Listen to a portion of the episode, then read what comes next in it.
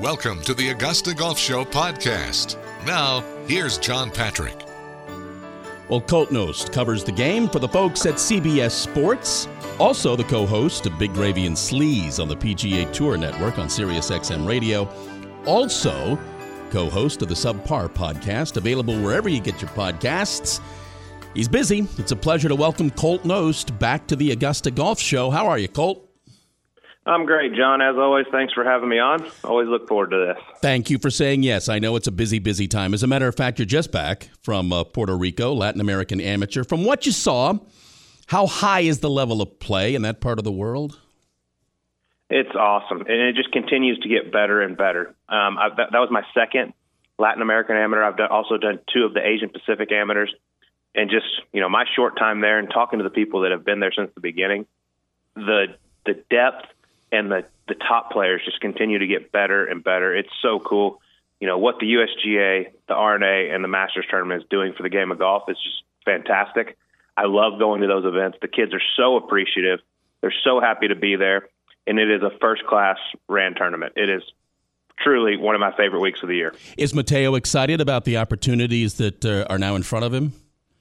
Oh, he is thrilled. We actually had him on our Sirius XM show, Gravy and the Sleaze, uh, on Tuesday and he came on for 10, 15 minutes. Just he's over the moon. Was expected to turn pro because um, he's finishing up at Arkansas, but now he is saying, "I am waiting." He's playing all three of the major championships.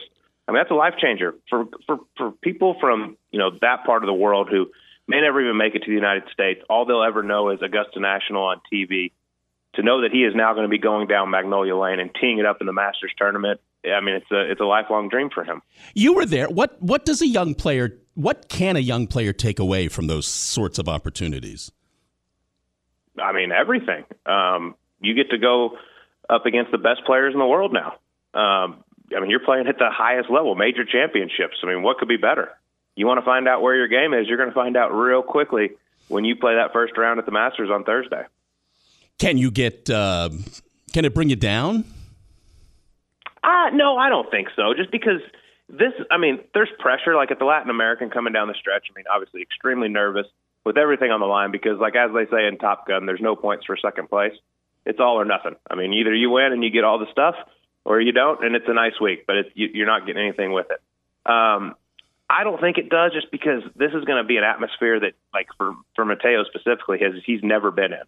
He's never played a PGA Tour event. Obviously, never played a major championship. So the nerves are going to be I mean, something he's never felt. So if he went out and performed well, it's going to do a ton for him. But if he doesn't play his best, I, I just I think you chalk it up as inexperience. You learn from it, and now when you go back and play in college or amateur golf or even you know going through Q school, you're you're used to the atmosphere. You can handle it. So I, I think it does nothing but good for these guys. We're talking with uh, Colt Knost here on the Augusta Golf Show. Who gives Rory and Scotty a race for number one this year? Uh, I mean, it's hard to go against anyone but Jon Rahm, in my opinion. I mean, the start he got off to this season, winning in Hawaii. I think he's a very motivated Jon Rahm. I mean, I think he's won three of his last five worldwide starts. Um, you know, I see him here in Scottsdale every week when he's home. He works hard every single day uh, in the gym, on the golf course.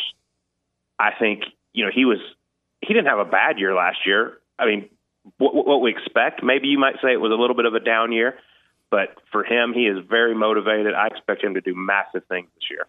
I, I know it's his lower body. Where does where does all that power come from in Jon's swing? I, I just, I mean, you can see on TV he's a big guy, but until you see him up close in person, I mean, he is thick. He is not a small human. I mean, he he's every bit of 225, 230 pounds. Um, he's just a sh- extremely strong guy. I, I know guys that work out at the gym with him, and they say the weight he pushes around is insane. So I mean, he's he's built like a football player, but he can swing a golf club. Give me the name of the player you think has a breakout year this year. Well, it's already kind of started, and I know he hasn't won yet, but just what he's done, pretty much going back to the last ten events of the Korn Ferry Tour season, is Taylor Montgomery. Hmm. Uh, you know, in, in eight starts this year on the PGA Tour, he has one finish outside the top 15. Hasn't missed a cut. Just continues to get better and better. And if you remember, this is a guy who finished 26th on the regular Korn Ferry Tour point list as well as the finals in the same year. So missed getting his tour card by a spot. And one of those was because he qualified for the U.S. Open, actually made the cut at Torrey Pines, but missed a Korn Ferry Tour event, so he didn't pick up any points and misses out. You know, they obviously have changed that rule now where if you do play the U.S. Open, you can get some points for the Korn Ferry Tour. If that would have happened, he would have been on the PGA Tour a year earlier. But I tell you what, it might have been the best thing for him to go back to the Korn Ferry Tour once again. I just he continues to get better and better. I mean, he hits it a mile, and he's one of the best putters on the PGA Tour. So look for him just to continue to be up at the up uh, near the top of that leaderboard, and eventually, I think he's going to pick one off. What do you believe more, the first three day about Collin Morikawa, the first three days at Kapalua, or the last day? Uh, first three. Yeah. Um, you know, it was very tough to watch. I know he's going to have to answer a lot of questions because you go back to the hero when he blew the big lead, and then this this year at Kapalua, like it was a perfect storm, right? Like he didn't play good.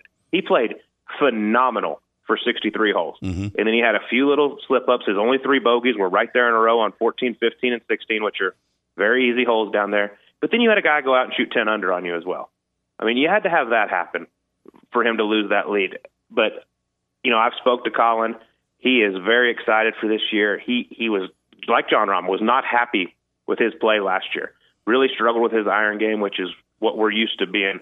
He's normally one of the best on the PGA Tour um, with his approach shots into the green. He thinks he's got it figured out, and and we saw it for 63 holes. He's just hopefully you know, golfers have some, some of the best memories of anybody in in the world, and which is which is good and bad. You know, he's just got to remember those first 63 holes because he was a world beater for then, and then just had a little bit of a slip up, which which happens in this game. You know, if that happens on Friday afternoon, he bogeys three in a row on the stretch. It's no big deal. Like we don't talk about it, but because it happened on Sunday coming down the stretch, it all of a sudden, all of a sudden becomes a big story. So you mentioned he's going to have to answer for that. Do you think those are fair questions, or did you just answer that question by saying, you know, you're right. He played 63 great holes, and then just you know things happen. Well, I don't think he's going to have to answer it every week, but the next time he has a two, three, four shot lead heading into Sunday, I mean, yeah, I mean that's the media's job is to ask that question. How are you going to handle it? What did you learn from it last time? Hmm. Um, are you going to be thinking about it tomorrow? So yeah, that, that question is going to come up. And it's a fair question. I think it is. Yeah. I mean, that's, that's that's our job. I mean, the, the, t- the tough questions are normally the best questions. Uh, does um, what are the chances Rory wins here in April? Uh, very good. Uh, you know, I think all of us would be shocked if at some point he doesn't put on the green jacket. You know, he he does have some scar tissue around there. You go back to the lead early on in his career when he shot 80 the final day um, that's there. But I, I don't know if there's a better golf course on the planet, and I know that pretty much every golf course sets up great for Rory McIlroy. But I don't know if there's a better one on the planet than Augusta National for Rory McIlroy. It's just the ball to the moon, can turn it right to left on the few holes you really have to, um, and can bring it in so high to those greens that I mean, as you know, they're broken down into sections, and you have to be so precise. You have to be able to stop it with trajectory, and there's not many better than him and he's playing with as much confidence as I've ever seen him play with right now. How hard is it, Colt, when when he comes to town here, focus of the attention, knowing this is the one he has to win? How do you how do you get that out of your head? Well, I would look at it this way if I was him. I'm, like like it's a good thing I'm getting asked these questions all the time. That means they actually think I can win. You know, they're not interviewing the the 48th ranked player in the world talking about his chances of winning that week. I mean, it's it's Roy McIlroy. Like, look, you're the number one player in the world you're one of the favorites to win this golf tournament. You need it to complete the career Grand Slam. How much is it on your mind? Like, like it's if it's me, I'm I'm honored that I'm getting asked this because the whole world knows that if I play my best, I should win this golf tournament. What's the biggest surprise about being married? Nothing so far. Well, no, that's a lie. Um, she now has one of my credit cards, and I get notified every time she swipes it, and she swipes it a lot. so it, it's expensive. That's for sure. You know, G- Gary Player told me once. You know, they called Jack Arnold and I the Big Three, but the Big Three were really Winnie, uh, Vivian, and and and and Barbara for spending the money. No kidding. They were the Big it, Three. Uh, what's the first job you ever had? You ever had a job? First real job. Um, I actually was forced one summer to work at the car wash in my hometown, which my hometown's a little small, five thousand town, five thousand people in the town. um, I had to work at the car wash, and that was absolutely miserable. Um, that made me go to the range and work very hard. What did you have to do there?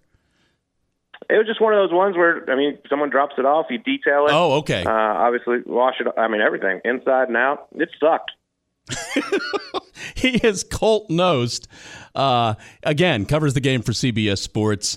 Uh, Gravy and Sleaze on Sirius XM and the host, co-host of the Subpar podcast. And I know it gets really busy for you, and you are great about saying yes to me at this time of the year. Have a great year, Colt. I haven't talked to you since since the wedding, so congratulations on that. And uh, I hope we talk again. Well, we'll talk at the end of the year. Thank you so much, and uh, I'll see you in April.